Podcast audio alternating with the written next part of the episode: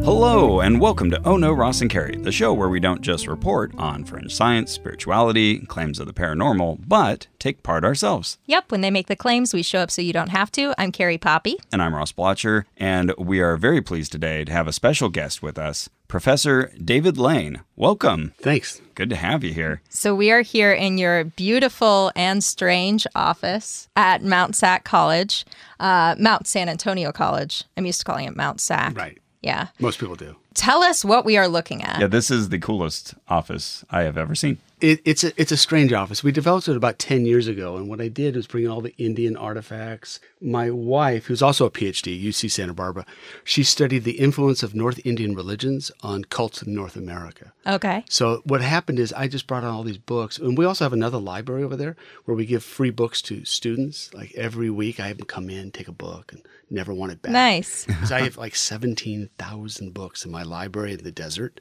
so it's like insane. I have I suffer from bibliomania, Yeah. Oh, so do we. Uh-huh. obsessive book addiction, and so that's my problem. Okay. It's a good problem.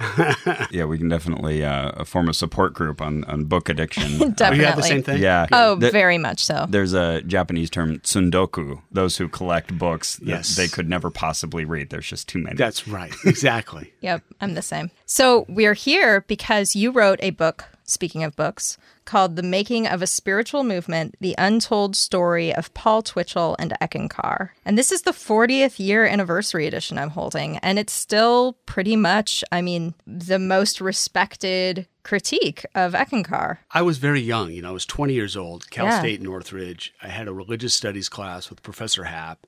He asked us to do something on a cult. They used to call it cults back then. Now we call it new religious movements. So I picked Eckankar, and, I, you know, I'm, I'm an obsessive research kind of guy. And so I ended up writing this term paper and naively sent it to Eckankar's. Back in those days, it was Menlo Park. And I thought they might like the fact that Paul Twitchell actually lied about his birth date. He claimed he was born in 1922. Hey, guys, you might want to born, know. born in 1909, more likely. And he plagiarized, you know, many of his writings. And I thought this Yeah. was interesting stuff. And I talked to his first wife. Nobody actually knew he's been married twice. You know, I Right. talked to his first wife. So I sent it to Eckankar naively. About two months later, my mom comes in, she with tears in her eyes, because I was living at my mom's house, and she goes, uh, "Dave, uh, you got a letter from these lawyers in San Francisco. They're going to sue you if you publish your term paper." Oh, wow. And since I come from a family of lawyers, my dad's a lawyer, my sister's a Mm. lawyer, I wasn't intimidated. So I said, "Oh my god, I must have got them." You Mm. Pushed know? a button. So for the next, uh, you know, next year I did all this intensive uh, research, and so that's the making of this. Uh, so I wrote that at 21 As a term Amazing. paper. as a term paper, and my of course my professor looked at it and goes, "120 pages? Who wants to read this thing?" she just lays it on a scale. or Certainly not something. me, a professor. Exactly, exactly. and so that's caused a stir. And so what happened is really what happened was there was a classmate of mine named James Peoples. It's kind of a fascinating Mm-hmm. He's story. mentioned in here. He writes a little term paper himself. Well, Eckankar turns around and sues him for a million dollars because what they wanted to do is get me. They wanted to, s- you know, get me for like two and a half million dollars as a defamation suit. So what happened is they flew down a guy named Mike Noe from Eckankar to get copies of these papers so they could find out, you know, if there's some kind of defamation suit they can take. They're looking for any flaws in your research. Exactly. But they couldn't find it in mine, but they found it in my footnotes. So they, they sued Peebles. Then they sued this professor named Ed Gruss at LA Baptist College because what happened was Peebles gave a copy to Ed Gruss. And so Mike Noe got a copy of it. You know, if you make one photocopy of a defamatory term paper, that's called publication. That's Right. Mm-hmm. publishing. So they sued him. And it was a major thing. They took out Eckankar taking half page advertisements around the country saying we were being attacked by fundamentalist Christians. Mm-hmm. There was this one. St- By the way, James Peeble was a member of Eckankar at the time. Mm-hmm. Really? Mm. Yeah, so it was a pretty intense thing. So then the Spiritual Counterfeits Project. Which Wait, is- hang on. With the Yes. lawsuit, how did that end? Well, exactly. Oh, you're getting happened- No, exactly what happened. The Spiritual Counterfeits Project is this fundamentalist Christian group up in Berkeley. Mm-hmm. Berkeley. And they exposed cults back in the 70s and 80s. Well, they flew down and interviewed me, f- and they wanted to do a magazine devoted to Eckankar, you know, a hard look at a new religion. Yeah. Well, they made 40,000 copies of that magazine, distributed to every Eckankar center in the world, caused a major stir. That As, as an intentional. Uh, uh, stir it up. Yeah. Because they thought, you know, Eckankar was a fraud, right? And so they had quoted my term paper. So what happened is is that Darwin Gross, who was then the living ECMaster at the time, sent out a worldwide memo saying that I and other people, particularly me, was a negative power from the beginning of time, and I reincarnate into new, you know, Oh, one of eras. the cow. It's the call, yeah, yeah, the call force to Their term for evil. Exactly. And so what happened at that point is a guy up in Oregon who was a member of Eckencar made a photocopy of my paper. It was just a little term paper, but he made a hundred, hundreds, of, and bicycled it throughout North America and Europe. Oh, wow. So thousands of people started leaving the group, and I got tons of letters from people saying, "Oh my God, I didn't know he plagiarized. I didn't know he did this." And so the lawsuit was settled with Mm-hmm. Okay. Peebles and other people, but they had to pay the the, the legal bills of Eckencar. Oh, they Yeah, did. they did because they didn't want to pursue it. You know, it was a real drag, and it, it I'm it against. damaged. I'm it. against that settlement. Yes, I am too. Yeah. Yeah. Oh, that's terrible. But good for you for not being scared under when you know you're this 20 year old kid and Yeah, you yeah. receive well, this you know, what? the key cease and was, desist. as you know, you know, you have to document everything yes. you say. Yes. And I had made these allegations of plagiarism, but the point is, is you can anybody can figure it out. It's not very difficult. Right. Yes, you have a whole chapter in here, or maybe more half a chapter, devoted to plagiarism, where it's just side by side comparisons of pre existing text and then what is supposed to be Paul Twitchell's original text. And they'll be barely different. He'll replace the word God with ek or something like that. Right, right. And you It's did all incredible. this before Google or online Oh tools. yeah, yeah. Always intense. So I guess uh, two questions there. What originally kind of drew your attention to Eckankar? It seems like you had some pre-existing Oh knowledge. yeah, yeah, yeah. Because what happened was I turned vegetarian when I was sixteen. I Oh, was- right on. yeah. We're vegetarians too. Oh, Holla. right on, dude. Yeah, and I'm trying to go vegan, but Oh, I'm a- I'm, great. a, weak vegan. This- Okay. That, that piece is great. always tempting me. You know, it's always like the bit dark side. You know, That's but, fine. Um, I, uh, I've been a vegetarian for like 46 years. It's been a wow. long time Oh, since I was 16. amazing. So I was interested in Eastern philosophy and meditation and all that stuff. And so I had been practicing this thing called Shabad Yoga, which is where Eckhart gets its stuff. But I was 20 and somewhat naive, didn't know very much. And so what happened is there was advertisements at various, like there's used to be this great bookstore called the Bodhi Tree. Oh, yeah, on yeah, in West Hollywood. I remember. Yeah. It was really cool, you know. It, it only closed a few years yeah, ago. yeah. it was And, you- lost. and if you had no money, you could sit there and read a book and pet the cat or whatever. Mm-hmm. and so I saw the Eckhart and I started reading The Tiger's Fang by Paul Twitchell, which is Oh, probably yes. his most famous and fun book. And so from that's what pretty happened. crazy. And then all of a sudden, I met the bodyguard of Paul Twitchell's at Peason, and I also met the president, former president of Eckengar, Dr. Louis Bluth, and they all wanted me to help get the research out there. And there's also a guy who should be mentioned named Professor John Sufton, who used to be a, a Eckengar member at Okay. Mississippi State University, and he was also very helpful. So I had all these people wanting to get the information out, and I, I guess I was the, the little channel for it. so you mentioned being a follower of a particular group at the time. No, I wasn't a, a follower at that time, but what I mean Okay. was practicing meditation, Shabad yoga. I knew a lot Okay. about Radha Swami, which is where Twitchell gets much of his stuff from. Right. And because that's kind of my, I'm, I was interested in baseball cards as a kid. So I Okay. just transferred it over to guru cards, if you know the drift. and that's why I got invited to go to India as a research assistant to track down obscure gurus in North India and blah, blah, blah. So Now are you a follower of that group? uh, I meditate two and a half hours a day. Oh, doing stuff, okay. but I'm a critic. So it's like I'm Okay. like the, I'm like the, the weird, ske- almost like you know Sam Harris. I don't know if you know Yes. Sam. Uh-huh. Sam Harris is you know studied for like ten years in Nepal, India, meditated, took ayahuasca, Teaches probably every other meditation drug, apps, and he, he does meditation apps. But he's like an atheist meditator. Right. Right. So I'm I call myself an agnostic, mystical materialist. Okay, which great. translates as I'm confused and don't know anything. You're our kind of people. Absolutely. Uh, So as you were starting to read Paul Twitchell's work, did you already have kind of a glimmer of recognition like, oh, I've seen something like this?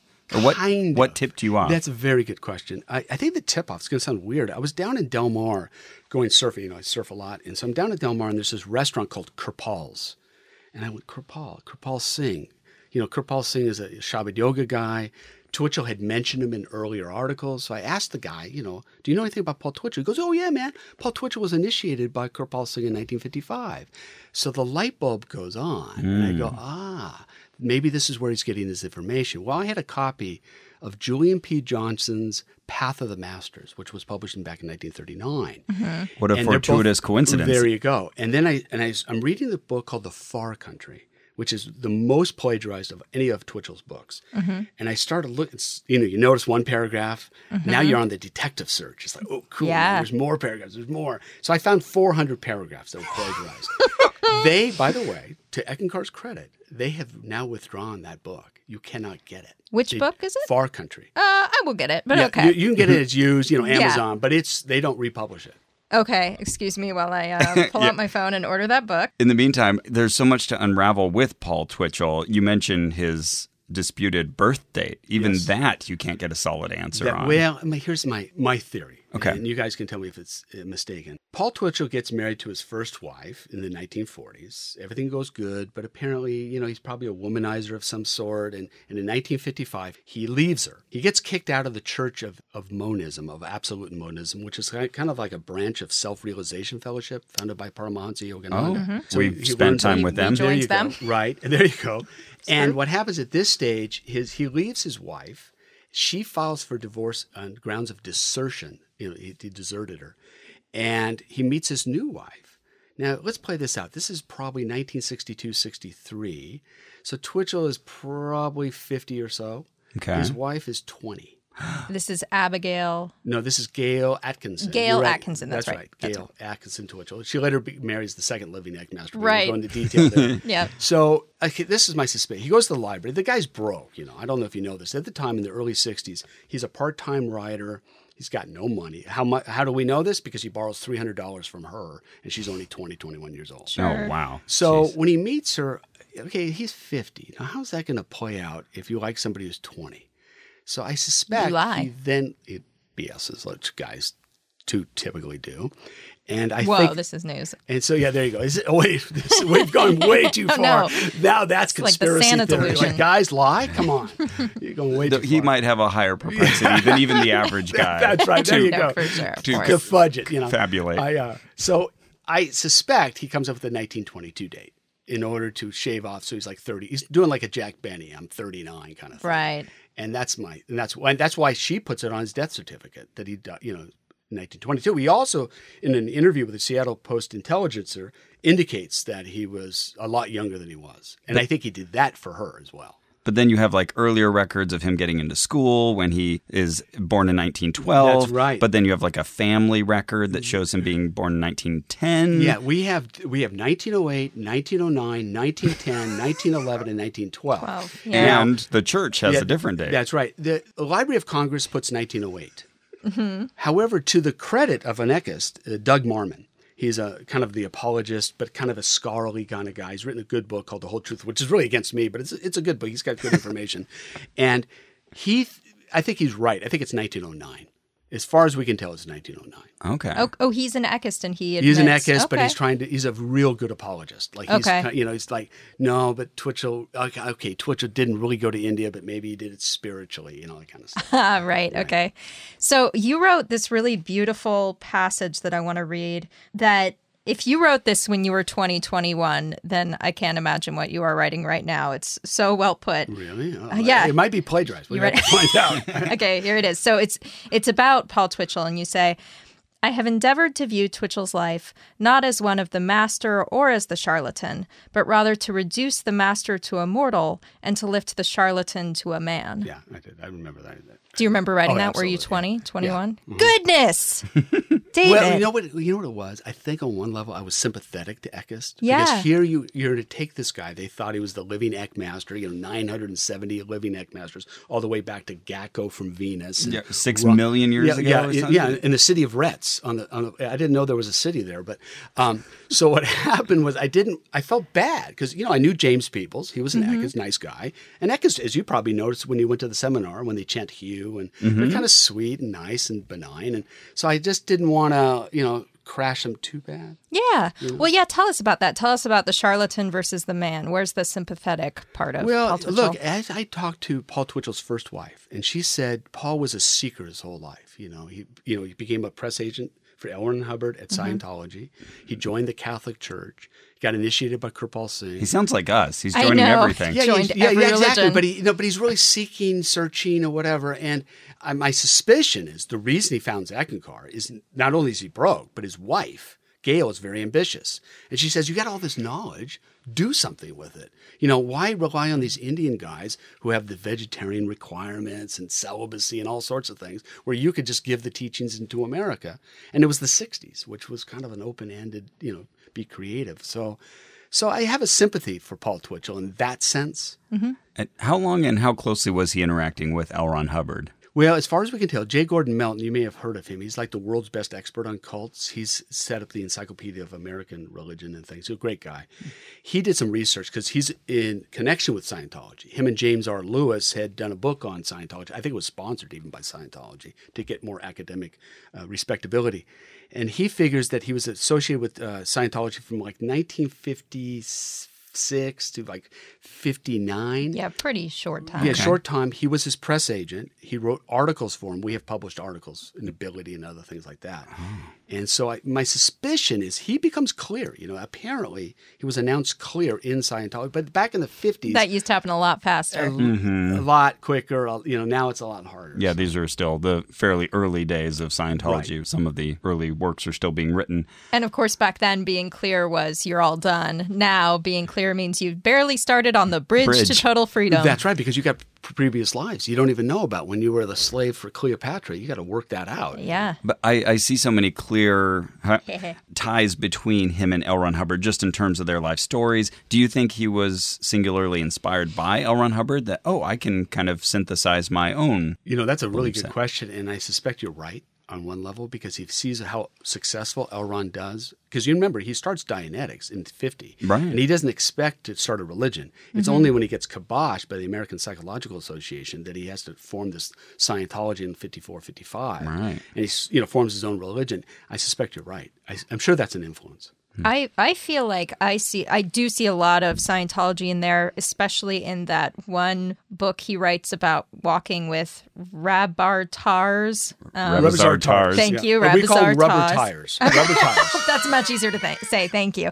When he's walking with rubber tires, it's a little tiny booklet. It's maybe 25 pages. Anyway, in it, he talks about the eight dynamics of life. And I was like, this is directly Scientology. cribbed. Exactly. But other times I see more self realization fellowship just in the structure of the religion.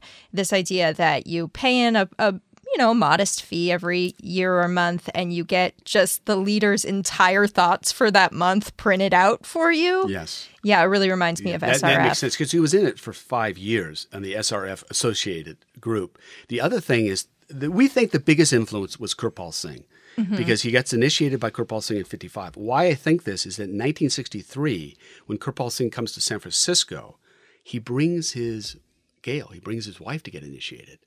So that's, you know, and that's eight year association at least, you know. And can you tell us more about Kirpal Singh? Yeah, Kirpal Singh was, founded a group called Ruhani Satsang in 1948, or 51 to be precise. He was initiated by a guru named Sawan Singh, who's part of the Radha Swami movement, and there's all of these different branches. So, what happened in 1948 after Sawan Singh died, Kirpal Singh thought he was the successor, but he wasn't appointed. So, he goes to Delhi, founds his own group becomes you know pretty popular and he practices this thing called shabad yoga the argument is there's different regions of consciousness you know five where you get diff- those multiple exactly, levels. five di- oh, a- a- actually eight different regions and so what happens you get initiated into this thing called the five names these little five name mantra and you do it over and over again and you try to see inner light and hear this inner sound and Right. follow that sound and light to its terminal source which is like a nami purush or radha swami well, Twitchell takes all of that stuff, adds a couple more regions, and Mm-hmm. it's like, hey, let's make this a little better, and ends it with Subad, you Mm-hmm. Right. know, which is the highest of things. And there's a relationship there to Sikhism. Yes, what happens, and a lot of people get this confused because, you know, this is kind of my forte. A lot of people think that Radhaswamy comes from Sikhism, but it's not really true. What it really is true, and there's a wonderful book, by the way, by Mark Jurgensmeyer. He's a professor at UC Santa Barbara called Radhaswamy Reality. It's really the only great objective study of the group. I say this, I was his research assistant, so I'm a little biased, but it's Princeton University Press, 1991. But the point, be- that's the reason I went to India on that trip. But the point on this one, so Sikhism and Radhaswamy come out from an earlier tradition called Sant tradition or Satmat. Satmat, yeah. That's right. And that tradition is kind of a loosely eclectic group of Nirguna Bhakti poets, like people like Kabir, Namdev. And, and so what happens is Sikhism comes out of that fertilizer. Same thing with Satmat. Now, the problem is they look so similar that people think But they're cousins. they're cousins. Very good. it's like when uh, creation is asked, so why are there still yeah. monkeys? That's oh, right. I know we've left the topic of Paul Twitchell's birth year, but many in the church also give a different date of 1812. That's right. This is what, now, this is a good issue you raise. I was invited, after Eckencar got a s- copy of my term paper, they hired a business consultant to see what kind of damage it was going to cause. Now, they, they had invited me to their Eckencar Center up in Menlo Park, you know, nice, you know, nice building. And they expected some, you know, academic guy. And I'm like 21, you know, I have a turtleneck, you know, slaps, looks like some surfer dude. And they're like, who the fudge is this guy? And so what they did is the Bill Popham at the time told me, no, you got it all wrong. Twitchell was born in 1812 or Mm-hmm. and i go what i go you, you you haven't taken us seriously i go how can i take that seriously right Because it would make him what? Yeah, well because he's Pedar time or Zas. something. you know because Paul's Right. got that spiritual name so apparently after that earthquake in 1812 he manifest and Yeah, Pedar Yeah, Zas. yeah, right, Okay, so- amazing. Yeah, I love that you would to try to explain away this inconsistency in his birth dates. Just explain it with something even more absurd. Yeah, did he then, as a 100 year old, go to live with his parents and pretend to be born? I, I I have no idea and that's why with and, and- No, we need you to explain right this. right well the very reason i put it in there is because of bill popham he was the one who was mad at me for not putting the 1812 date in Oh wow. Yeah, so it wasn't even my idea. I wasn't trying to like bash the guy. I go, okay, I'll throw it in there. Sure, yeah, this isn't going to paint you in the light you think it will, That's but I right. will include the information. Trying to steel man his argument, present Right. the best version of it. Now, one of my favorite pieces of history in your book that I didn't even know about until I read this is that Twitchell originally said he had a five year plan, so a, or five year mission. And then, as those five years were nearing a close, he suddenly got a message from the masters that actually it's 10 years. And then, two or three years into that second five year term, he dies unexpectedly Right. and now his widow has to pick oh who's the next deck master and right. man uh, that's such a wild story so do you think that her appointment of darwin gross do you think that's sort of how they were able to erase darwin gross from the narrative because oh he was appointed by the widow instead of by paul Uh, interesting question. Let me say a couple scandalous things okay that's probably never been recorded, but I will say because I have this on, can't on- wait. I have this from great sources. What happened with that year plan? You know, five years, ten year plan. It was a way in- to entice people to be the next successor of Eckencar. Ah. So it got people thinking, oh, I might be the next guy, or I might be the next guy. I know this because John Roger Hinkins, who was a member of Eckencar, even though he denied it, uh, founded this group called Messiah, MSIA, Movement for Spiritual Inner Awareness. And he's the one Ariana Huffington followed. He's a pretty famous guy. And he told me that he showed up in Las Vegas in 1971 because he thought he was going to be the next Eckencar master. oh okay Yeah, and you know, so there's all this interesting stuff. So that was part of it. The, the other part of it is is that in when he dies, well, as you perhaps know, he died in very uh, weird circumstances. He was found by a woman who is not his wife, yes who shows up at his hotel door at one o'clock in the morning because she wanted to have the darshan of the living Ek master. I guess at one in the morning. I have darshan's a fun term for that uh, uh, Louis Bluth, who eventually became the president of Eckengar, and of course he left later, told me that he had to clean up the room for various items related to certain kinds of what I could say private activities. so condoms or maybe BDSM other or I mean, something. other I'm- stuff. I I can't say on because I don't know exactly what, but he Okay. inferred certain things. semen oh no no no! Ma- maybe implements. I, that- yes, very good. See, he's thinking like a guy. sex toys Yeah, there you go. Sex something toys. like that. But I don't know. We, again, Oh my we want to be goodness. careful. I'm just talking about what Dr. Louis Bluth told Uh-huh. Sure, me, not but- what I'm coming We'll up leave with. that in the realm of That's speculation. right. Com- pure speculation. I guess what I'm asking is, was he specific with you about what they were? Yes, but I Ah, will. I, okay. I, I, uh, but he says he, he tried to clean it up, right? Uh-huh. She's there, and then she just claims that she was just there for whatever reason. She, I don't think she's ever admitted publicly. At the same time, I am told, we'll have to double check this.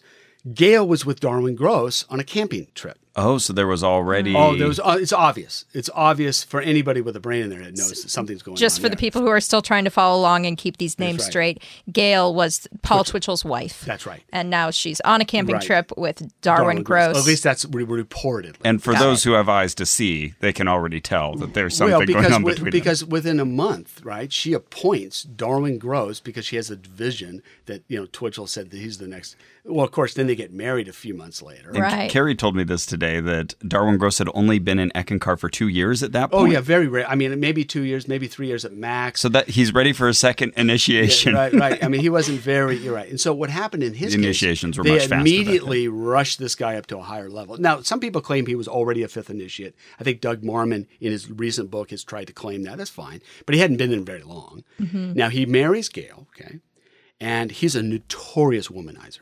So eventually, they get divorced in 1978. Which causes a major stir, and she, she sells back the copyright to every Paul Twitchell book.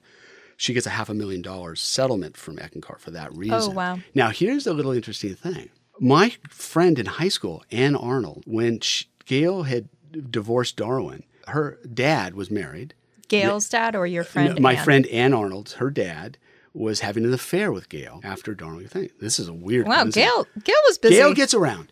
Gail's a busy woman, and She would've been fun They to had talk to. dinner together, and Ann Arnold's like 21 at the time. They're all sitting around the table, and she, she says, "Well, yeah, I used to be associated with a group called Eckankar." And Ann asked her. She says, "What about it?" She goes, "The thing is a fraud," Ah. which is really weird for her to say. She'll later deny it, but that's Hmm. that's that was reported to me when I was like 22, 23 years old. now Gail has passed away. Correct. I don't Or is know. she? Oh, You know, I don't know if she. I know she Okay. lives in the desert. As far as I remember, she was very Uh-huh. wealthy okay. and she I think she married again with somebody who had some money, and I think she might still be alive. But she'd be in what her nineties. Uh, let's play that out. Hold on, But that's true. She was Oh, well, much she- younger. But she was much younger. much yeah. younger, so she would be probably So probably born 80s? in like the 30s. Yeah. Okay. Very Carrie's on the interesting. job. Very Oh, interesting. No, hold on. She would have been no. Actually, she'd be younger than that. She would have been born like 1940, because she was about 20 when she meets her 21. oh, right. She was 30 years Yeah, younger so than 60, he. I was already 70, buying his She's probably version in of her late events. 70s or early 80s. Okay. Okay. Fascinating. Uh, Going back to his death, obviously the church would say that he translated. That's right. But do they agree that he died of a heart attack? Yes, well, I mean it's it's on its, its death certificate. That's which non we have a controversial. copy of. But I mean, we've seen other groups who do lie about the means of death or try to Yeah, obfuscate yeah, yeah, that. yeah. They'll- Of course, they'll say it was his time. You know, in fact, the, Or the- it was a Mahasamadhi. You're right. Right. Like with exactly. He was Paramahansa in line. It was Yogananda. meant to be. He had the transition. His work was done. That kind of thing. Speaking of which, Kerry mentioned that he had that kind of five year plan before he was going to pass on to a successor. Do you think he was planning something like a Mahasamadhi that he would die on command, like Paramahansa Yogananda No, did? no. I just, Nothing like I that. just think it was a way to get people kind of excited about who's going to be the next one. Okay. So do you think he always plans to then around the five year mark say, Oh, I just got a new message. I'm supposed to do another five You know, what? five I more bet years. you he was shocked that Eckankar took off. Here was a Ah, guy right. with no money. Starts in Right. '65. He meets like three people in Long Beach. You know, they go to this little seminar. This thing just goes off in a way he probably didn't expect. So that reminds me of a certain president who I think didn't want to be president and then And Whose suddenly name oh, shall crap. not be mentioned. Yeah. Yeah. Interesting. Yeah, not having the long term plans in right. mind. And it, this always fascinates me about the groups that we join is that you have this initial person with a certain set of uh, abilities, such as an L. Ron Hubbard or a Paul Twitchell, and they've now passed away, and yet so many people, thousands of people, are continuing on in their tradition. Yes. And it's just the oddest thing to me that they were doing something that, uh, to my light, seemed very self focused, but now they're gone and it continues on without them. That's right. In fact, you can make the argument that that's how religions evolve. I mean, any Max Weber, the very famous sociologist, made the argument called the routinization of charisma. Somebody charismatic, like let's say L. Ron Hubbard or Twitchell, even though I don't know how charismatic they were, when they die, the followers want to bottle up that charisma, and they all have different interpretations. And Right. so you have all these different offshoots that branch off. I mean, the history of religion is somebody dies, you get 10 new religions out of it. Right. Oh, right. And- it's like cutting a worm up. That's right. We've talked about uh, on our podcast, we call it the veil of time. You know, with Joseph Smith, we do have some contemporary accounts. We can know of things that he did in his lifetime. But then you go back to, say, Jesus Christ or, Right. you know, one of those, uh, Paul, you know, one of these That's early right. founders. You don't have all of that ancillary material. Well, I made an argument in my class. I said, if you read the four Gospels, you know, Matthew, Mark, Luke, and John in a lateral way, and you said, I'm just going to read this for biography. Like, how much do you know about Jesus? Mm-hmm. You find out you know more about your next door neighbor than you know about Jesus in terms of Right. biographical information. Yeah. Yeah. So you can romanticize it. And you can believe a lot easier that things happened in the past. You know, Moses went saw a burning bush and you Mm-hmm. know, all sorts of things. But when it gets closer in time, even then, however, you're on the right track. 'Cause Yeah. Even with Joseph Smith, there's a wonderful book you probably know by Fawn Brody called No Man Knows My Yes. History, Right. which is really a wonderful book. Mm-hmm. It is. And you find out, you know, he had 50 different wives and all sorts of things, and it- it all gets covered up, and people just don't want to know their history. When it comes to religion, people would rather bypass their brain to go directly to their heart. So. I think that's often the case. Coming back to the allegation of plagiarism, it's really interesting. I, I think now you couldn't pull this off, right? Because with the internet, we can cross check everything. So, do you, I imagine you think uh, that Paul Twitchell never thought this would all be, that anyone could ever retrace this, That's right? a very, very astute observation because you're right. With the internet today, especially with Google search, you can catch almost anything. Yeah. And that's why, you know. So let's think that through. Okay, we got Paul Twitchell. It's 65. He's got this obscure book, Path of the Masters, you know, a couple thousand copies. Probably, you know, how many people are following Radoswami in America? Maybe two, 300. And he's thinking, you know, I'll just take this section and, you know, massage it this way and I'm never going to get caught. right. And he's also probably the other uh, argument could be made is he has to produce new material all the time to generate money. What's a fella to do? That's right. So he opens up these books. You know, Dr. Louis Bluth told me, and in fact, it's in a letter to me. He said I gave him a copy of Path of the Masters, and so he says I knew he was plagiarizing, and I even Oh, wow. confronted him about it. And he simply says, "Well, I'm just trying to get the message out." See, Ah. a lot of people try to. The other argument, I don't know if you heard this one. This is the best one. Oh, I think I know what you're going to say, Yes, but please do. The golden temple of wisdom is Yes. on some uh, higher astral plane. See, what happens is these good authors like Julian Johnson, Uh, uh-huh. Paul Brunton from In Search and Secret India, and others, what they do is they go to these libraries, pull off a book, I guess, and then copy these golden wisdom down to us in the earthly plane. So they're not really plagiarizing from he each just got other. it from the source. That's it. As did they before he did. Yes. And you point out this point in the book that I wrote next to it. I'm trying to find it. Oh, yeah, I wrote fucking brilliant. uh, that if this is true, then that means that Paul isn't the original author, which means everyone can recopy all of Paul Twitchell's materials without a Very good. copyright Oh, That's claim. right, because it's it copyrighted only on the astral plane, not here at the Library of Right. Congress. Try to So. enforce that one. So I want to encourage all our listeners: make your own Paul Twitchell materials. see what Oh, happens. very That's me, good. Carrie Poppy, saying that, not uh, this not reminds Professor me Lane. this reminds me of many of the early church fathers being confronted with like Mithra sculptures that showed something very much like the nativity scene Mm-hmm. but predating Christ and them saying that oh well the devil gave them that information in advance somehow he knew Really, they, they would cause doubts in people's minds. Oh, So, so I'm going to do this. right so so that's why the chronology looks askew there I see. that this looks derivative it's actually the original but Satan was just trying to Wow. lead people astray yeah, that leads to the interesting point about Paul Twitchell's cover. The biggest thing I've always felt was not the plagiarism. The biggest thing was he claimed he'd gone to India in the 1930s and studied Yeah, under tell a us guy about named that. Sudar Singh, and he well he never did. He just made it up. Well, Mm-hmm. these are cover names. Sudar Singh is a cover name, mostly for Kirpal Singh. Uh, Rebazar Mm, Not a great Tars is a cover. cover name, maybe for Swami Pramananda and El, a host of people that he actually knew. Right. And I, my suspicion is he does this to invent this beautiful mythology. So I have this tradition that bypasses Radhaswamy, Sikhism, and all these other people because we're the original thing. Yeah. And that really bothers people the most, I suspect, because they thought, hey, wait, he was, was this Sudar Singh is a real person. Well, there's no Sudar Singh. Right. He doesn't exist. So another ruse you couldn't really pull off today. I, you'd just go Google that name, right? Well, yes and no, because what happens is there's a guy named Sudarshan Singh. So some people Oh, might no. say take off the Ah. the Darshan part. It's really Sudar, and, and other people claim well he was obscure and hidden, and Well, Ching Hai. I don't know if you ever heard of Ching Hai. She runs these Hmm. restaurants called Loving Hut. Oh, of course. Okay, uh, well- Supreme Master. Supreme Oh, yes, Master okay. Ching Hai. Well, you guys Oh, yes, yes. perhaps don't know, but she was initiated by Takar Singh, Oh, who was okay. a disciple of Kripal Singh. It all goes back to these things. Wow. She denied it. The re- There's good reasons why. Takar Singh was pretty much of a scuzzbag kind of guru thing, and she was one of his representatives. And Ah. if you look at her diary, for instance, this is exactly like Takar Singh's. This is, ex- is, in fact, it's the exact same thing. So what does she do? She claims that she got initiated by some obscure Himalayan master that she doesn't name. Ah, So that's how you cover Convenient. it. and cover just your- hopes you'll stop asking questions that's after right. that. Well, she did. She kicked out two of my students in one of her seminars because they were followers of Ching Hai, and they came to me and I said, "Well, you know, she was initiated by Takar Singh. I, we have documentation. I just ask her." Booted out. wow.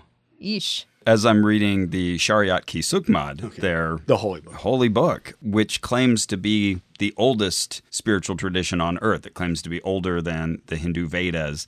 It's talking about Christianity. And it- that just seems like such a glaring, obvious plot error.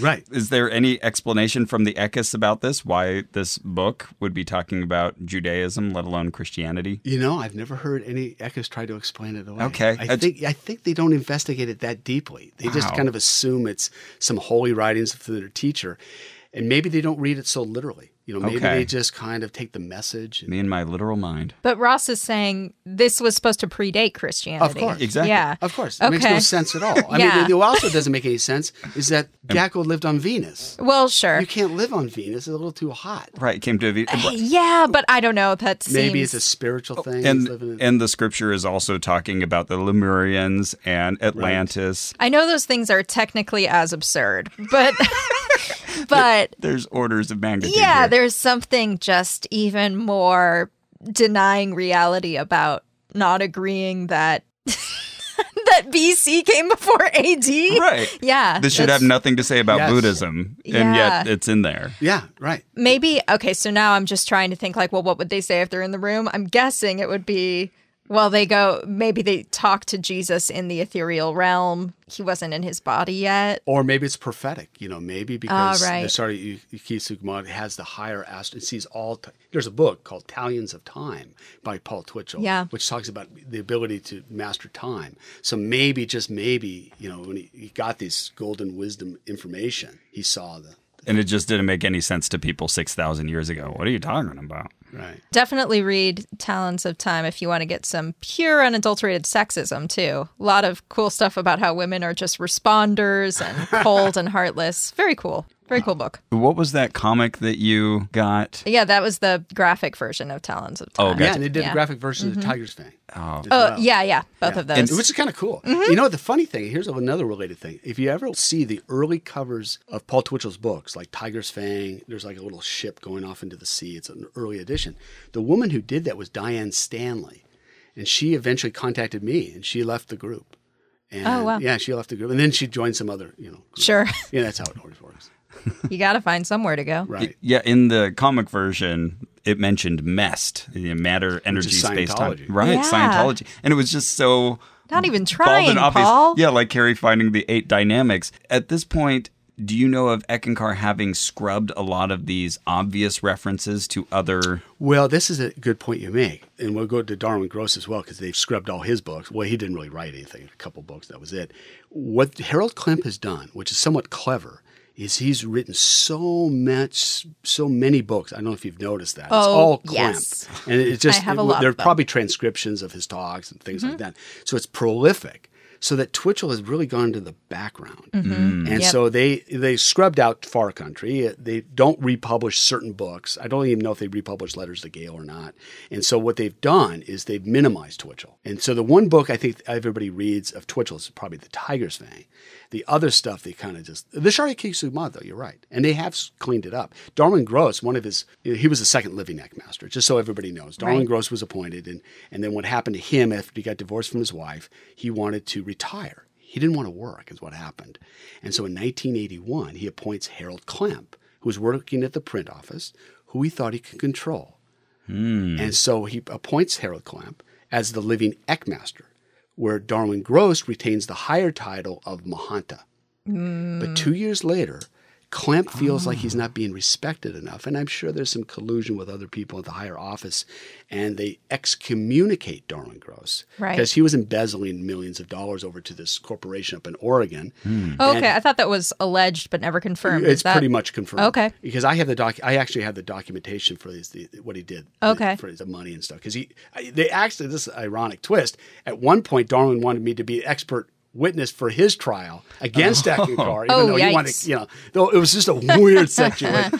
and so in that case, really, what Darwin wanted to do was just retire. Get seventy thousand dollars a year back in nineteen eighty one.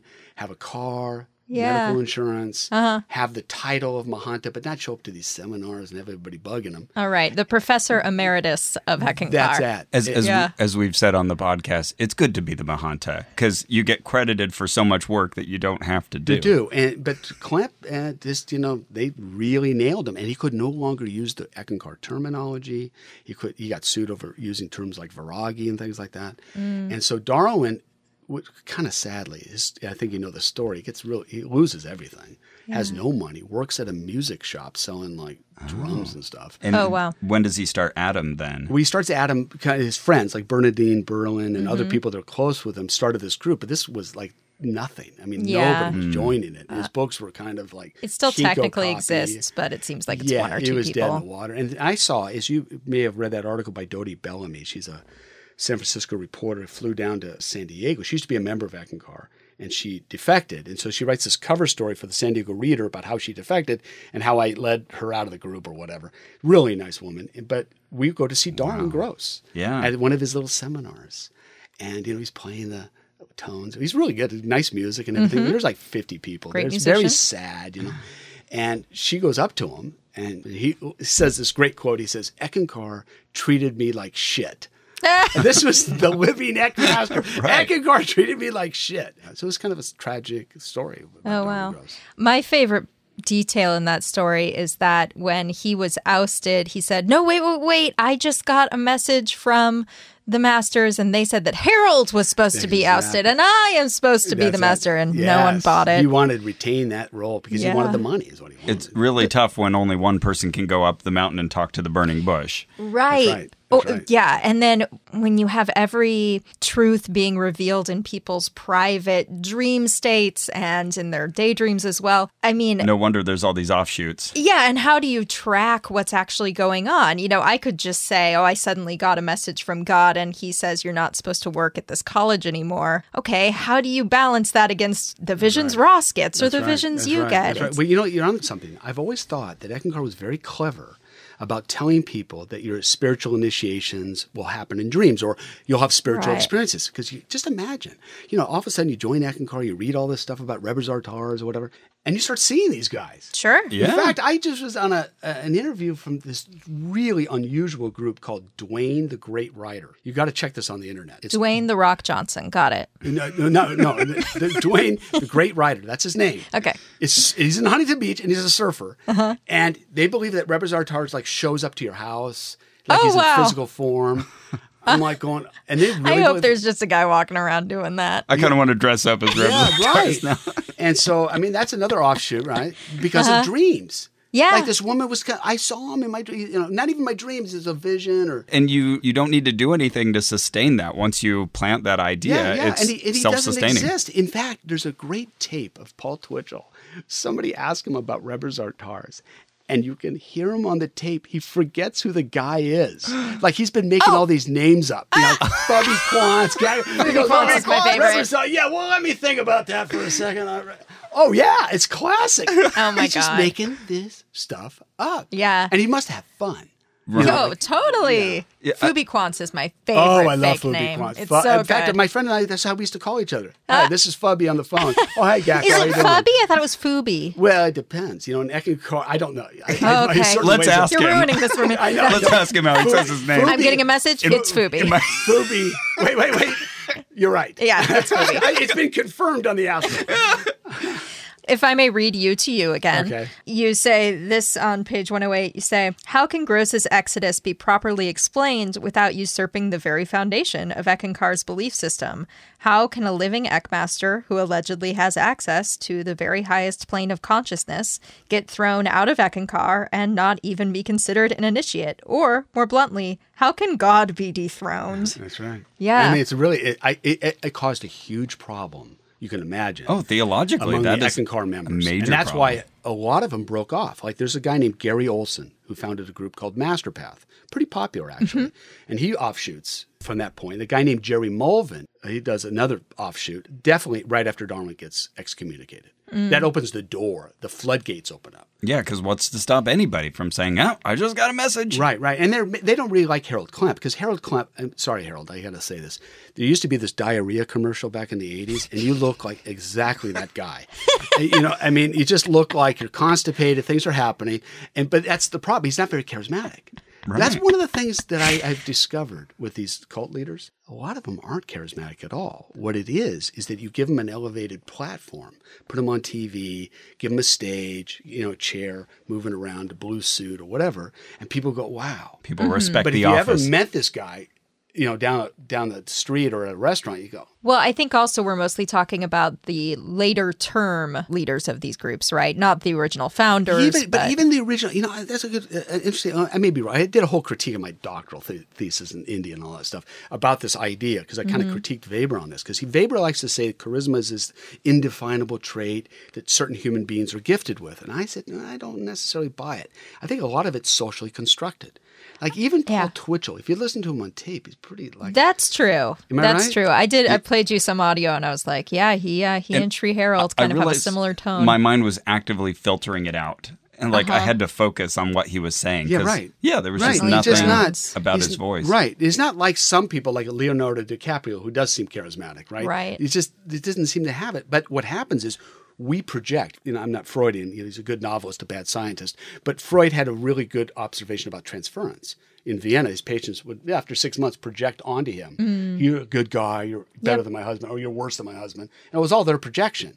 Same thing happens in these spiritual groups. You project all sorts of stuff that's not there. and we're all sort of borrowing each other's impressions. You know, if Ross says, um, "Oh, my friend Craig is a really good guy," you know, my my default thought will be Yes. like, "Oh yeah, Ross said good guy, great." Yeah, very so good. if you have you know ten or twenty, a Yes. Oh, thousand people saying this is an amazing person, your brain just defaults to that position. If we put a turban on either of you, right? Let's imagine. And I Okay. said, you know, I came out, oh my God, I've met the, the masters, you know. And all of a sudden I put you on, you know, you have a turban being blown by unseen winds, you know, third Right. eye patch, flowing robe. And guess what? All the expectations are They're set. there. In fact, Yeah. we did this thing called the Kurpals, a little controversial. I probably shouldn't have done it, but I had learned this secret technique on Shabad Yoga, you know, Mm-hmm. about how to listen to the sound. And there's this guru, Kurpal Singh, who claimed that he could give people an experience at the time of initiation of light and sound. Like, wow. And people Oh, wow. go, God, he's got power. Yeah. I didn't buy it. I thought, wait a second. I bet you it's self generated and people are attributing it to. So Uh-huh. Good I'm thinking. teaching at a Catholic high school, 1984, University of San Diego High School. And I was teaching a death and dying class. I mean, people were dying to get into it. Whoop, joke. It was a bunch of deadbeats. Okay, now the point is, it's a Catholic school. You know how bored they are. It's 1.30 in the afternoon. You know, death and dying class. Yeah. So I said, guys, we're going to do something. I'm going to teach you this ancient Shabad yoga technique, which nobody supposed to know. It's not very complicated. And I said, I just want to try an experiment. Yeah. I'm going to go around the room, turn the lights off, and we touch you on the forehead, you know, like for a second, like he does. Yeah. And I want to know what the results are. And I had no idea. It turned out like 70% of my students said, I saw a light.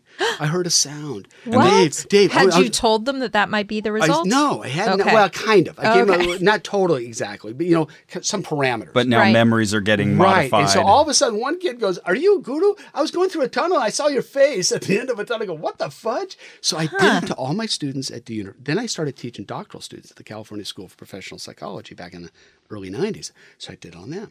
So I wrote this thing called the Kerpal Statistic. It's published in a book called Exposing Cults or whatever The Kerpal statistic. statistic. Okay. And it's this idea that if you tell people that you're going to have this experience Yes. Mm-hmm. of meditation, or at least the potential of it, they generate it themselves. and then this- Suggestibility. the That's statistic is that some roughly 70% are going That's to. right. Are going to have it. If now watch, if I had you guys with turbans looking really good, I would suspect the percentage would go higher. Sure. So I'm just some loser teacher at a high school. They- You know, they don't think anything of me, right? Some surfer and dude. I'm tempted to have you do it to us, but I think we're already primed Yeah, to be suspicious See, now of it. you'd be very s- too Yeah, skeptical. yeah. You have to have like almost like when you're 17 or Right. 18. But thi- Totally. This is something that we're both very fascinated with, and that is like the physical correlates of the spiritual. You know, these things like when you get into a mantra state, you're chanting, and you're you're you get lightheaded, Yes. uh, or you know, if Mm-hmm. I you, get this trance thing where I go like this. If right, this is a podcast. People can't see me doing this. I'm is like swiveling pivoting in her as chair. if I'm using a hula hoop, kind Yes. of. Yeah, that happens to me if I get really caught in like a trance-like sound. or or things like hypnagogic, hypnopompic oh, yeah. visions. You can see amazing things. it, or taking mushrooms or you know, whatever it may be that there is a real physical phenomena happening there but then we extract this spiritual importance and it seems like a lot of religions sort of anchor all of their claims just on those little moments of the body doing really Oh, strange you know, things definitely on the right track. My wife and I had to give a talk in India at this Dialbog Educational Institute.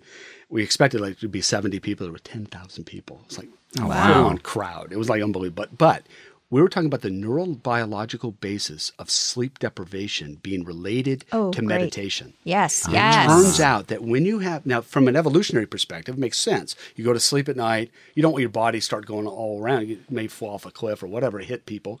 So your body secretes this chemical, right? and paralyzed Paralyzed. right, Paralyzes you. and p- more or less. And for most of us, it's it's benign. But for Right. some people, it becomes severe. What's sleep paralysis? paralysis, like yeah. they feel frozen. Well, the meditators in India, we suspect the yogis, go with that numbness instead of resisting it. You know, with people have sleep paralysis, they Mm-hmm. usually like fight it, Mm. get scared. They actually want to induce it. That's one of the Mm. acid tests of Shabad Yoga meditation. Ah. So what they do is they induce that chemical paralyzation, not understanding that it's neurological, Uh-huh, sure. neurobiological. So I think you're right. I think they piggyback on what our body already does. Oh, very interesting. Yeah. So yeah. I definitely with SRF, I remember thinking, okay, what you're describing is because you are not getting a lot of sleep because they would encourage people to Right. have only four hours of sleep a night. yogananda himself would talk about getting four m- or fewer hours of sleep Yeah. Yeah, and if you do that enough, you'll actually literally see things. when Yeah. you close your eyes and literally think it's real. Like, david is pointing at his third eye yeah, literally, yeah, yeah. And I'm going inside now. Harold's channeling, but I, you see an orange or whatever. and- Yeah. and you'll think it's real. Yes. I had this student of mine here who had these out of body experiences, and he would claim that at night he would, you know, travel and he goes, "I can come to your office at night." I go, and he really believed it. and you say cool i left some numbers for you That's on my exactly desk what I did. Yes. I put a Good. phone number on my. I put my cell number on my wall. Great. I said, when you come in, give me a call as soon call. as you And read he it wakes up the next morning. He comes the next morning. He's like kind of tired. He goes, I think I called a couple bad numbers, and, then- and he kept doing it for over like a like a four weeks. Real good kid, you know. Real, Uh-huh. s- and ordered really- a bunch of pizzas and it depressed the hell out of him because he thought he was really yeah. leaving the body. yeah But good for him for being willing to That's test right. it. That's yeah. right. yeah Yeah. That's really good.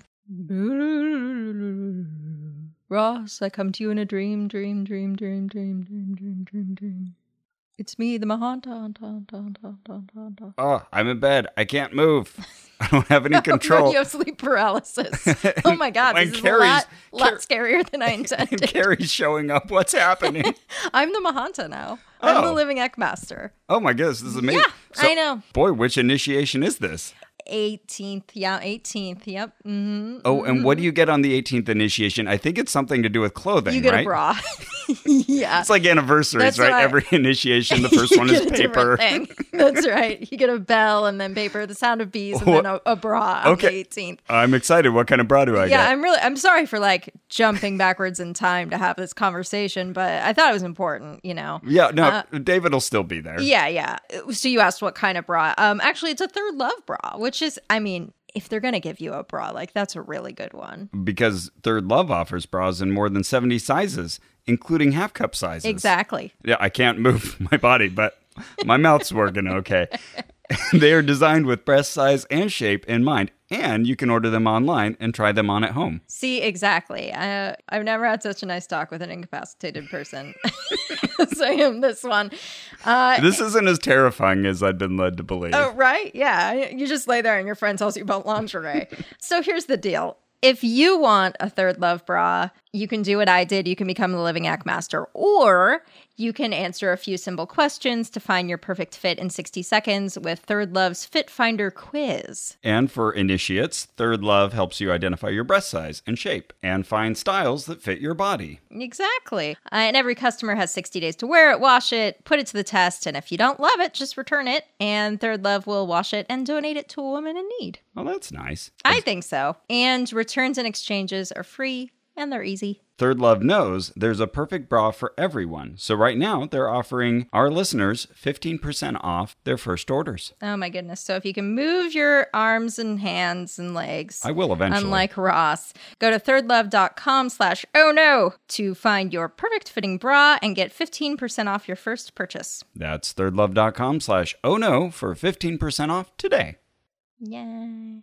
Hey, speaking of online security, Uh, okay, Ross, but like I feel like we should get you a doctor or something. which we but weren't. Okay. No, no, I'm good here. Okay, all right. You know, it's not too bad. There's aliens standing in the corner. Okay. uh, Behind me. But yeah, but I'm cool Okay. with it. all right. They're great. not doing anything. They're just kind of shifting menacingly and like every now and then they That's doing they something. they do bare their teeth. oh yeah, this and that isn't- freaks me out a little bit. Right. But you want to talk about internet security? Yeah. It's- Okay. I'm just I've I've got this whole thing about like men in black now in my mind. I'm thinking about security. There's right. there's a lot of shifty, teeth bearing, horrible people on the internet who are trying to steal your passwords and hack into your accounts. Yeah. I didn't think we'd be talking about it right now, but I guess we are. So uh, actually, Ono Ross and Carrie is supported in part by Dashlane. Is that so? Yeah, yeah. Well, that's perfect because they are a service that can help you store all of your passwords in one location. And you can stop using that same password Right. that's already been exposed in a hack online. Uh-huh. And you can stop using that. You can start generating very complex, useful passwords that Dashlane will store for you. So you only have to remember one master password. Oh, hey, and this is your primary concern right now?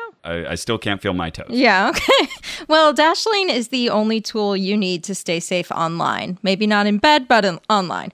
It's got you covered. Worried about losing access to your accounts, having weak or reused passwords, Yeah, don't do that. right? Worried about somebody monitoring your internet history, worried That's about none of their business. Uh huh. Worried about your data getting hacked. You know, all that stuff. Dashlane keeps you safe online from every direction. And using Dashlane is a great life hack because you don't need three or four different tools. Dashlane just does everything in one place and it's cheaper. Yeah, it's got like a built in VPN. It'll fill out online forms for you. It'll store your credit card info, all of that important stuff. And it's all secure. All you have to do is download it, and you won't have to worry about online security issues ever again. Ever again. Worried about that recent tech company hack? Dashlane will tell you if your data is compromised. Worried about having access to all your passwords on any device?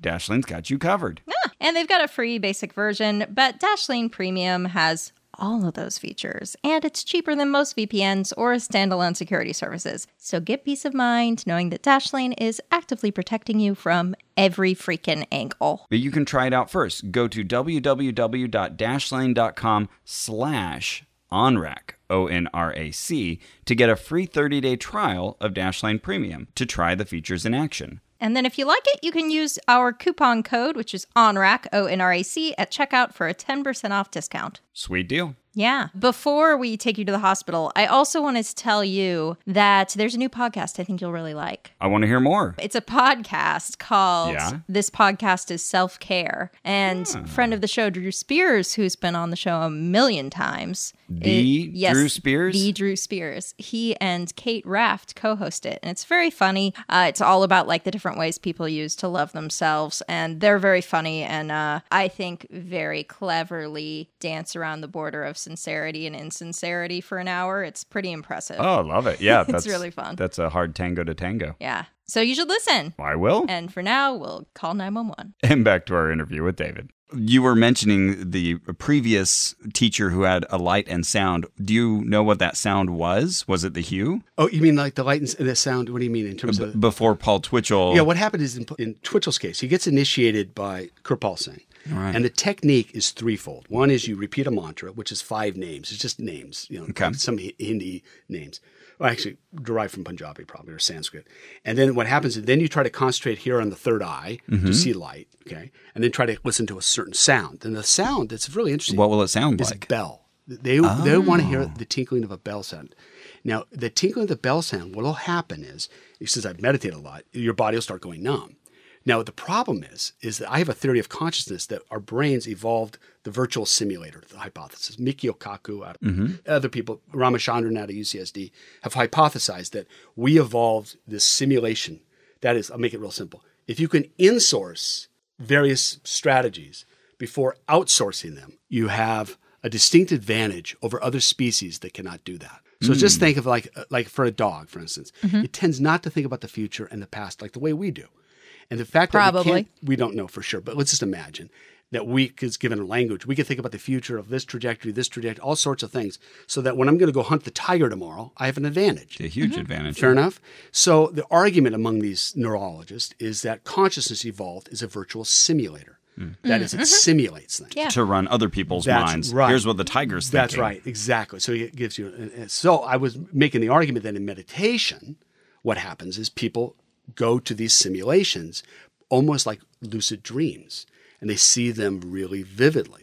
Oh, right. Okay. Now that doesn't mean they really are seeing these, Mm-hmm. But things. it's indistinguishable But it from seems reality. like reality. Mm-hmm. 'Cause It's using all the same neural that's pathways. the argument I was going to make. Yeah. Kind of uh, uh, origins of consciousness and the Right. breakdown of the Oh yeah, bicameral that Julian mind. Jaynes book, the very Yeah. famous, great title. Yeah. I love that. Yeah, I wonder if people like me who don't have a very active inner eye, if that's more difficult for us, because I don't really think in words or pictures. Like I think in these sort of amorphous, the feeling of thinking about something, You which know, has I'm, I'm so glad you said that Yeah. because Susan Blackmore, you may have heard yes, of her. oh, we Yes, love we love Susan. I love Susan. She's wonderful. She had made a very interesting argument. She said those who have a more disassociative personality, which means they tend to remember their dreams more visually and all that, Uh-huh. tend to have more spiritual experiences. oh, yeah, Mm. I'm sure. See, you know what I mean? So that Yeah. makes good sense because a lot of people in the Shabad Yoga group or even Ekankar, they don't get experiences and they get real frustrated. Uh-huh. And I've always Yep. wondered, uh, do you remember your dreams? And Well, see, and I remember my dreams.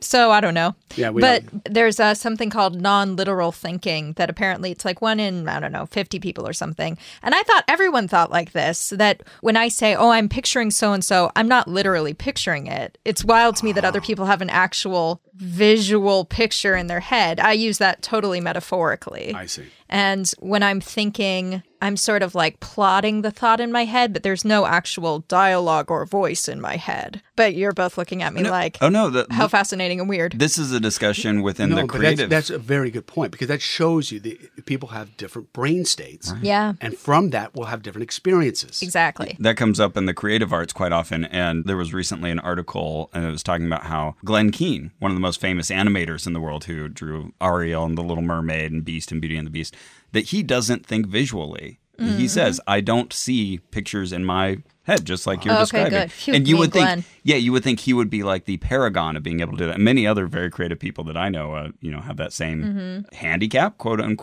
Mm-hmm. Right. question mark. Right. But but it seems like as these beliefs form and the groups form, they find niches for every different personality type. Yes. So maybe you have those people who see these things and they become the John the Baptists Right. crying out to everybody else and then they fall and fit within their own niches. Oh, I'm really bookish and I like to read all this Yes. stuff. Whereas I think if you and I worked for one of these groups, we would be put out as the sort of forward facing person who's able to articulate everything to a larger crowd and do the PR stuff. That's Yeah, where wh- we would fit in. Whatever your specialty is. Yeah, there's a Yeah. there's That's a right. little spot and you may for not be the experiential ones. You may not be Exactly. the mystics of the group. Huh, Exactly. That's a good point. That's really good. Another thing I learned from your book that I didn't know about was that Paul Twitchell used to just directly answer questions in his newsletter, and some of his answers he Oh. he actually made predictions that didn't come true, like uh, didn't spot that Nixon would win. Yes. Didn't he have Romney or something like that? Yeah, he said. A uh, George Romney? Yeah, right. Amazing. Yes, someone said, Dear Guru, things are so bad for this country that I must ask you to talk to God about the political future. I am asking as a loyal reader of the candid press. And he said, Well, I didn't want to make any predictions on certain events, but you caught me, so okay, here we go. And then he says, The war in Vietnam will increase until late in 1968 when the doves of both sides come to the negotiating table. In 1968, Johnson and Humphrey will run against Romney and Percy and win. Wow. Whoopsie. Completely wrong. And that's one of the funniest things that talk to God thing, like Frilly Fred and all that weird stuff. Again, I think he's trying to make money. Oh, yeah. Yeah, I mean, it's obvious to me that he's got, okay, I'm going to do this, I'm going to do this. Do, you know, this is probably 68, 7, 68 when he writes that. Right. And he's still broke. Eckenhard hasn't really taken off. Let's talk about the term Ekankar itself. Uh, you write in your book that it's a Punjabi term. Right, right. In fact, the Sikhs, as you know, Ekankar is a very sacred name. One God is really what it means. It's two Ek- words. Yeah, you got Ek, Do, Teen, Char, Panch. Ek just simply means one. Like if you're doing Punjabi or Hindi. And So, so, it's a And that's statement just- of monotheism. yeah. And that's just EK. Yeah, EK. Much like the, the X symbol. That's right. And so what they did is they kind of co-opted it with E ECK, kind of so they could trademark it. Yeah, Uh-huh. and added an A, so instead of Ekankar, That's exactly right. Ekankar. That's right. And he most likely got that term. Is, is- there's a chapter in Path of the Masters where he lists all these kind of Hindi names or Punjabi names for God, and Ekankar appears there. So I suspect that's where he got it. He's just barely trying. It's like, you know, saying, well, someone I don't want to mention, but we'll call him Bonald Rump. you know, it's so transparent. It's interesting that their logo ended up with the EK, not E ECK. That's right. That's right. Yeah. And s- That makes more But they- sense now. Yeah, right. And that's why they did it. But of course, they, he claimed he got it from the Pali Canon text, some Buddhist scripture. Just from assuming Nepal. no one would ever look at anything else. Yeah, and not realize that the Sikhs were going, wait a second, this is our, you know, Ekankar Satnam Siri Waguru is one of our mount mantras. So So let's talk a little about Harold Klemp. You were about to dish some juicy goss before we turned on the microphones. You said that Harold had always been sort of a little out of it. Oh, he in had, your he, had, mind. he had- he had a breakdown in the airport. In fact, he even mentions it in his autobiography. He had a breakdown. Oh, okay. He had a mental breakdown. I think I'm not sure if he took all his clothes off or whatever, but he was kind Oh, of my nuts goodness. for a Okay. little while, and he he could tell that he's a sincere believer. This is what's a very interesting point about Klemp. He really believes it.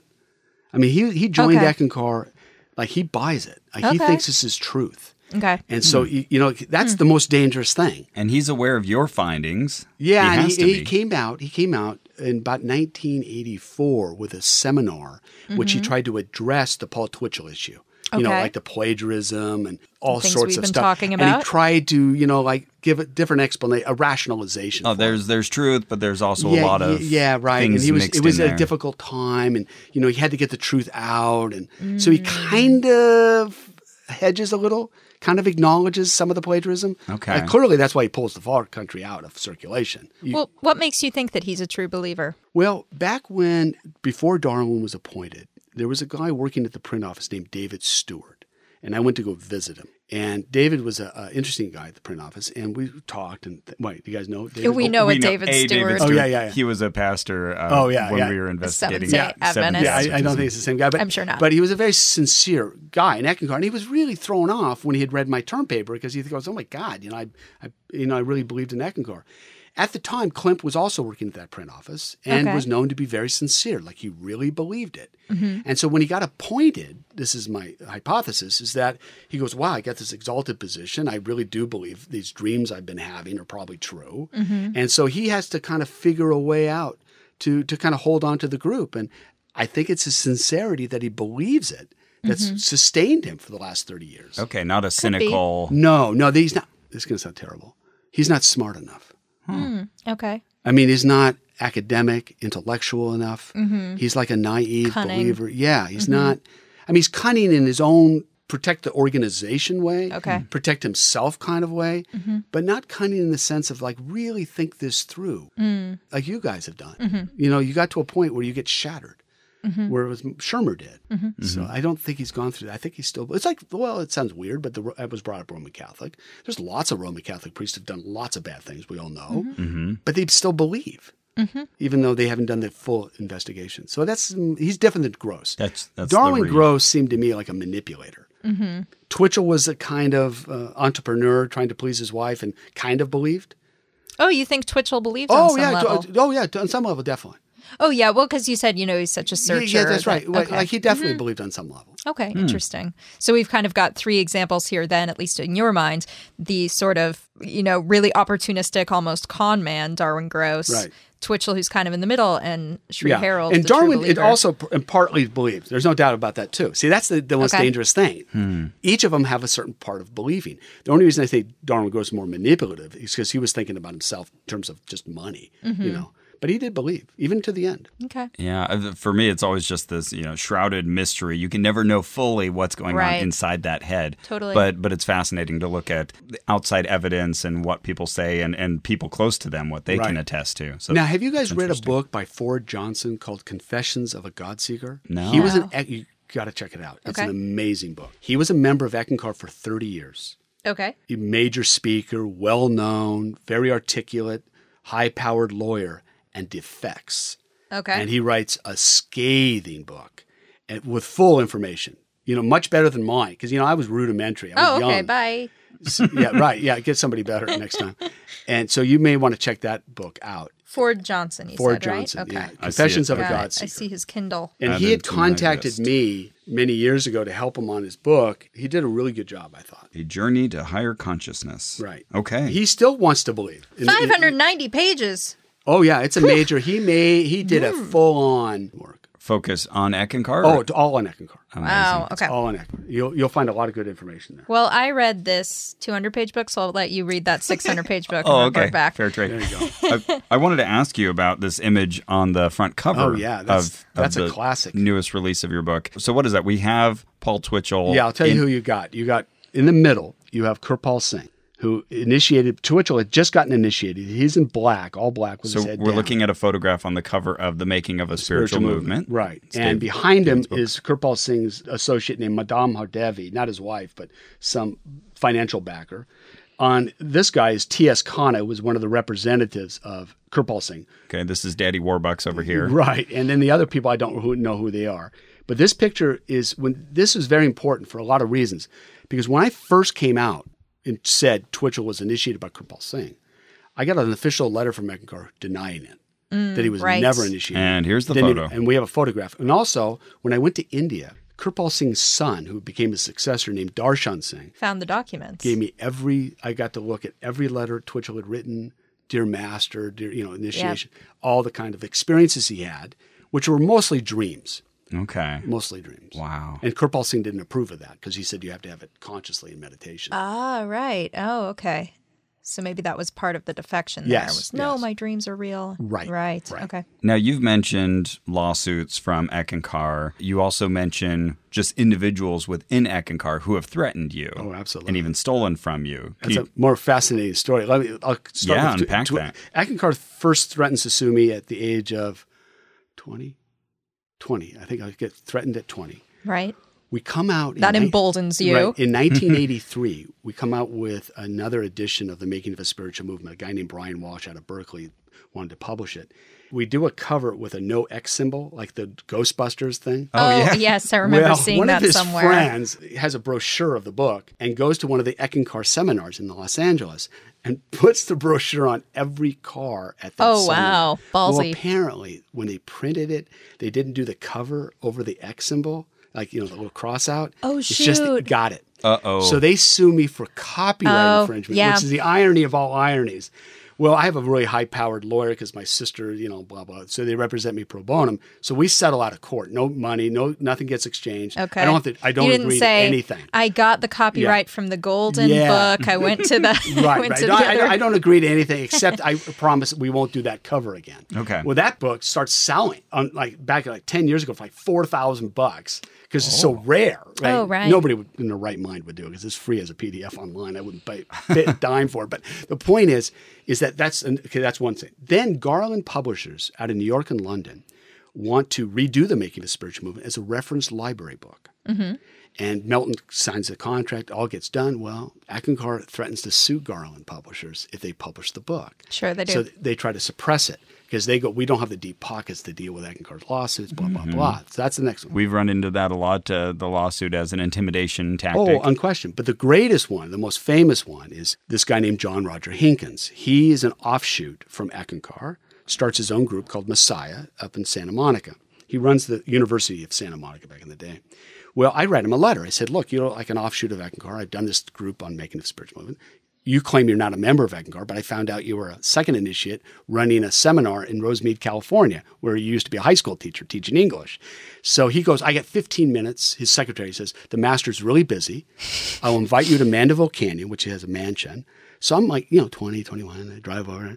Now, this is going to sound terrible, so I got to be very careful how I say this, but I make a joke about it. I said, anytime you go to see a cult leader and you see five guys in short shorts washing his car, Mm-hmm. you should be suspicious. Mm. So I walk in, I'll tell you why. Because John Roger said he only had 15 minutes for me. When I was young back then, he looked at me, he goes, I have all day for you. Oh, Well, it interesting. turns out that John Rogers is gay, but Yeah. he didn't want anybody to know he's gay because he only uh-huh, wants to closeted. have sex with heterosexual males. Oh, he's not okay. interested in gay males. Oh, So very it's- similar to the guy in the Buddha field. Oh, really? Yeah. it's just something Oh, about yes, conquering. that's right. Yeah, that he was clearly a closeted gay man, but he would pursue men who said that they only were interested in women. yeah, we're okay. So, what John Roger, uh, ironically, becomes somewhat friendly because he's nice to me. Kind of loves bombs me. Goes, I'll support your work on Eckencar, and you know all this. It was really kind of nice for like five years. I had his bat number. We'd call and talk about my trips to India and stuff like that, and met him a couple times. Well, in 1983, three or four of his closest members defect. One comes from South America, two of his secretaries, and we meet in a private meeting in Santa Monica. And they go, You need to expose John Roger Hinkins. He's a fraud. He's terrorist. He, you know, does all sorts of things. And I said, okay. So I called John Roger on the phone. I said, John, you know, we've known each other for five years. This is what they're saying. He goes out of his mind for 30 minutes screaming at me. And I go, oh my God, it must be true. Why would he be Yeah, right. upset, Oh, right. so don't I protest then write this too much. article called The JR Controversy, a critical analysis of John Roger Hinkins and MSIA. But the day before we publish it, the people's names that we're going to use, they all got death threats. So they go, you can't use our names. Oh, So man. I Death say, threats. I go, what the? So I put my name on it, like an idiot. And then what happens is John Roger goes ape, robs my house personally. It's in the book called Life 102 What to Do When Your Guru Sues You by Peter saw McWilliams. that, uh-huh. It's a famous book. I added Peter's- that to my to-read list. Peter's That is sounds so funny. amazing. It's the funniest book ever. So what happens is he comes to my house with a guy named Michael Fader, we suspect, robs my house, takes everything, leaves a note like an idiot, takes my wife's diaries, then writes in the diaries, What? then sends all the stolen material anonymously to Eckencar Uh. from Santa Monica like an idiot. Oh, here's some Eckencar dirt on this knows guy. they got stolen material, sends it to my lawyers. We go through, have handwriting. It's all John Rogers stuff.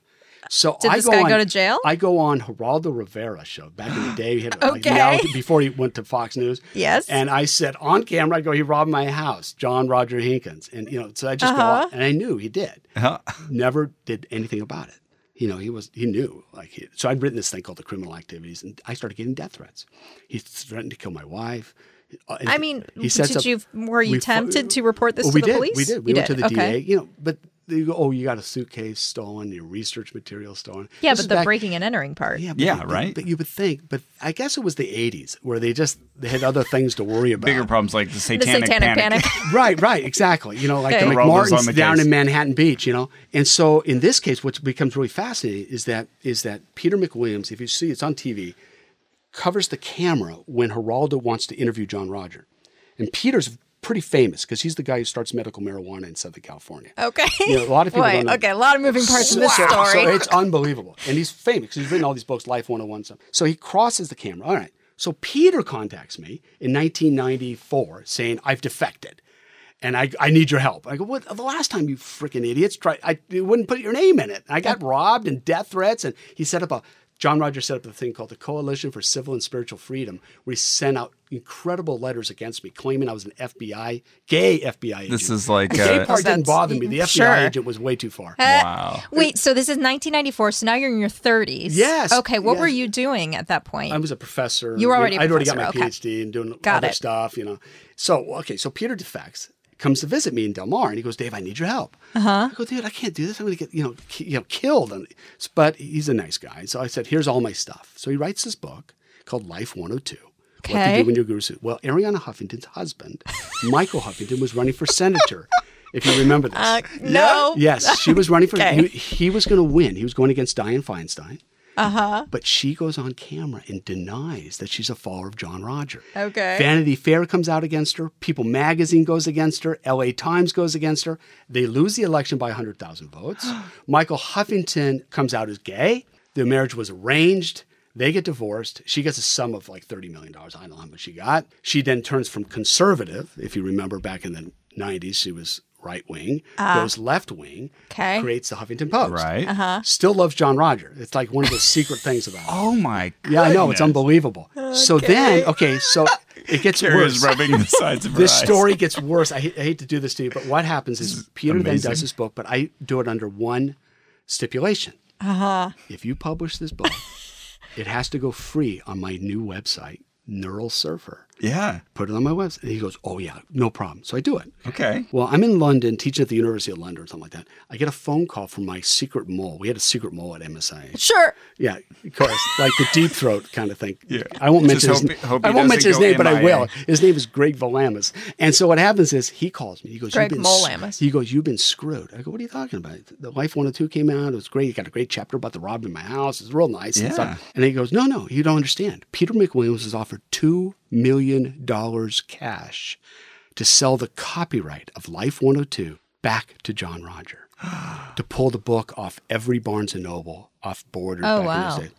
And I go, well, how am I screwed? He goes, Dave, think the only place the book exists is on your website. Ah. They're going to come after you. They do. They sue me. I then have William Rogers, used to be Secretary of State of the United States. Well, Rogers and Wells, a big law firm, they were going to represent me pro bonum, like First Amendment right or whatever. But Listen to this one. So we get sued. They want to go to court on this thing. We get a deposition from Peter because he's our expert witness. Like Peter is like, I did this for day, you know, blah blah. Well, here's the punchline. I should have settled. They were going to offer me money, whatever. No, you shouldn't. have well, settled. you'll see why. Okay. So it goes to court, goes to trial, and our expert witness is Peter McWilliams. Well, Peter McWilliams is dying from AIDS. Oh. Pete, John Roger had told him that if he wrote books with him, he Oh, would prevent him. He had HIV, would prevent him from getting AIDS. Peter bought into it because he was like some divine. Oh, it's unbelievable. But the only way Peter could take his AIDS medicine was smoking pot. Now, pot was oh, illegal at right, this time. right, because of the So the 'cause it federal made him government, so, because uh, he had come nauseous. out arguing for medical marijuana. In fact, he'd done this thing in Beverly Hills where they were going medical marijuana. He was a famous guy.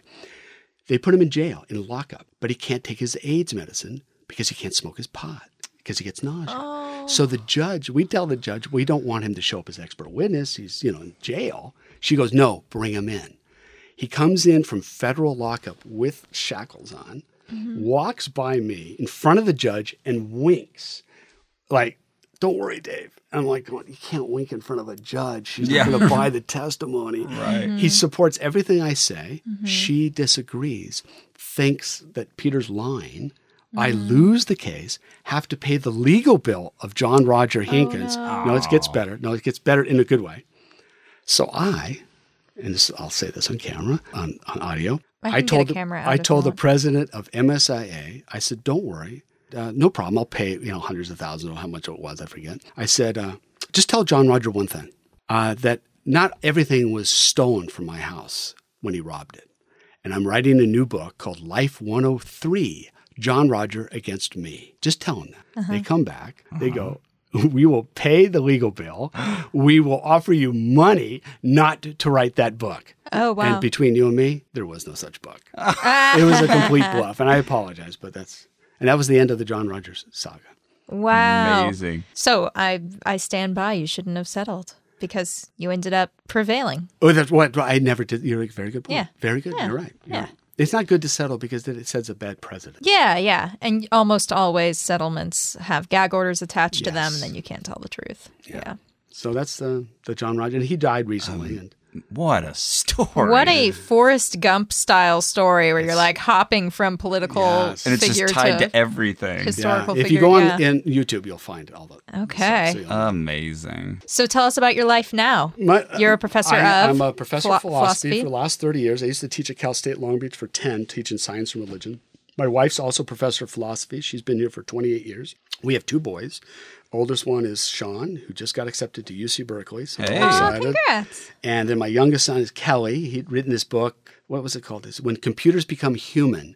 Okay. And it got accepted in China, of all places. They gave him a $1,500 down advance, Advance. to Okay. translate it into Mandarin Chinese How Wow. wonderful. which is like, kind of cool. He's a real smart kid, you know, nerdy guys, you know. Yeah. Yeah. And so uh, right now, I'm just interested, as you are, like kind of in the science of things. Mm-hmm. And, and, and we're right now, I'm with uh, Professor Jurgensmeyer and I are working on a new book for Oxford University Press for an updated edition on the Radha Swami tradition. You know, Okay. the- all the offshoots and how they all get connected. Great.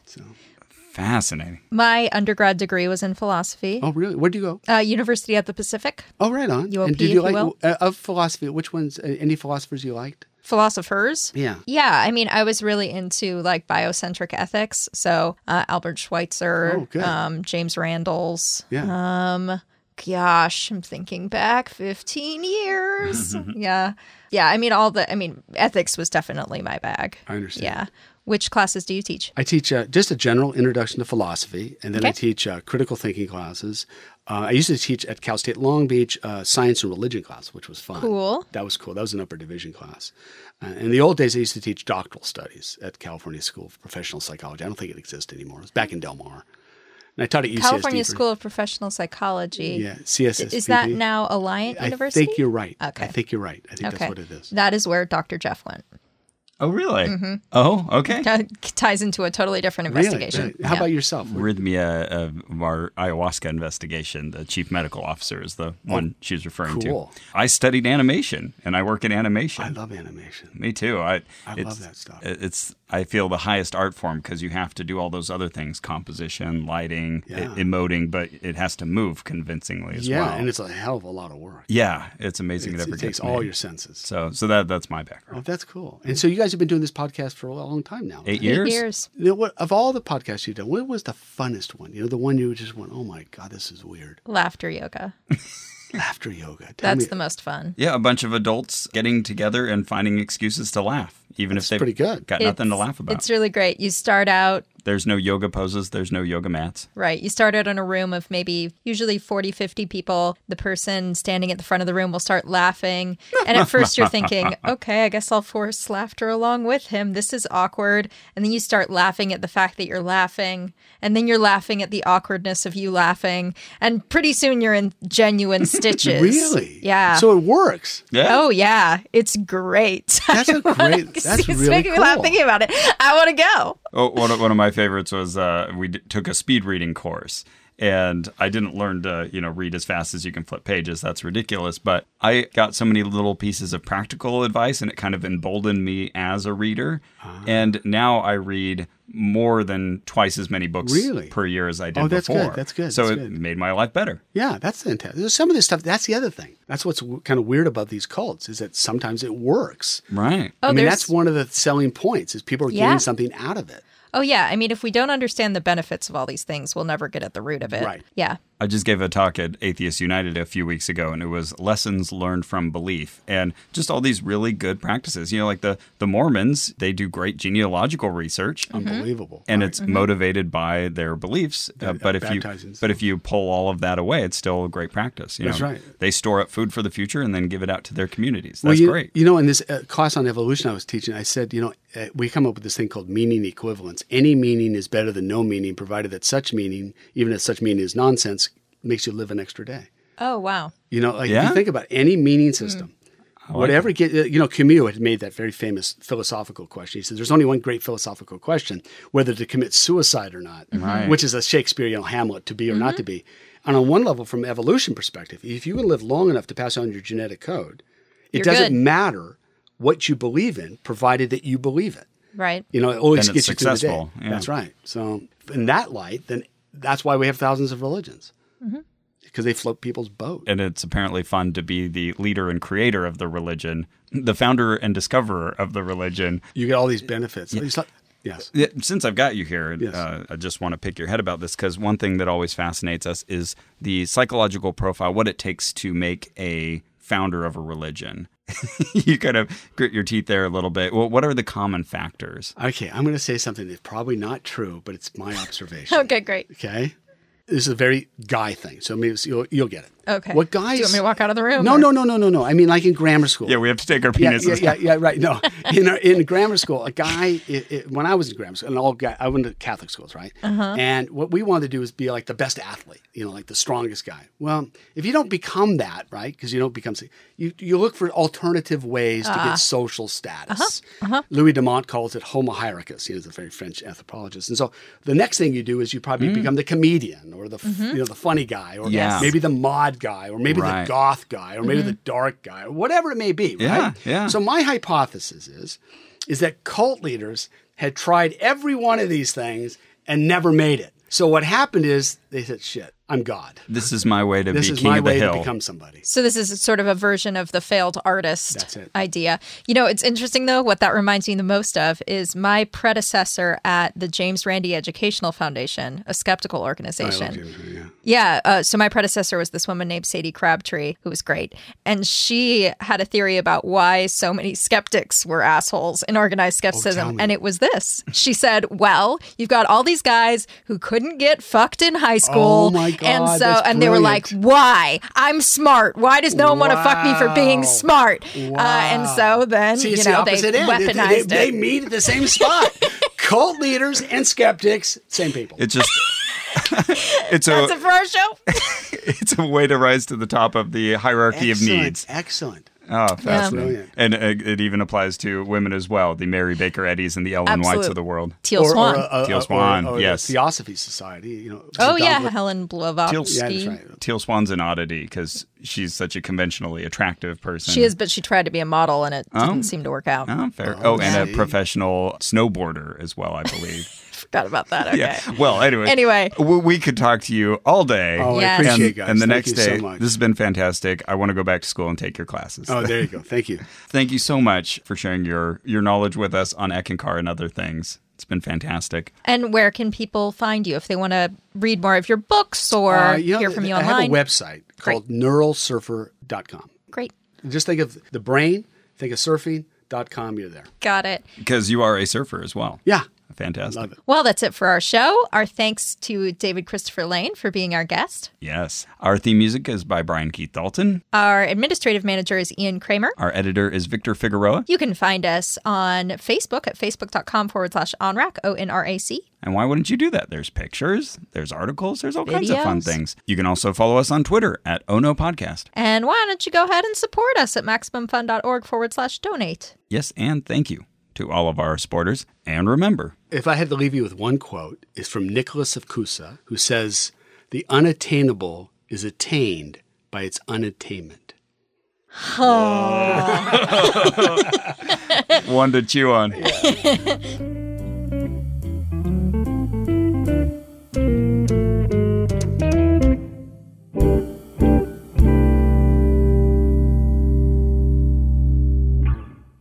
Hey, I'm an Eke. And I'm James. And together, we are the self proclaimed Wonder Twins of podcasting and host Minority Corner We tackle subjects like LGBTQ topics, pop culture, and untold histories of American POCs, like the true story of escaped slave turned pirate turned Navy man in the Civil War turned Congressman Robert Smalls, plus current events from our perspective. deep dive movie and TV reviews. You'll also get, Awesome book recommendations from their neighborhood friendly librarian. don't forget, my award winning Jennifer Hudson impressions. While never taking ourselves too seriously. Minority Corner, because together, We're the majority. every Friday here on Maximum fun.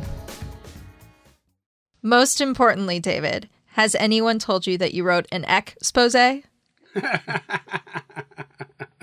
Never, See? I'm useful. Okay. never. MaximumFun.org. comedy and culture. Artist owned, audience supported.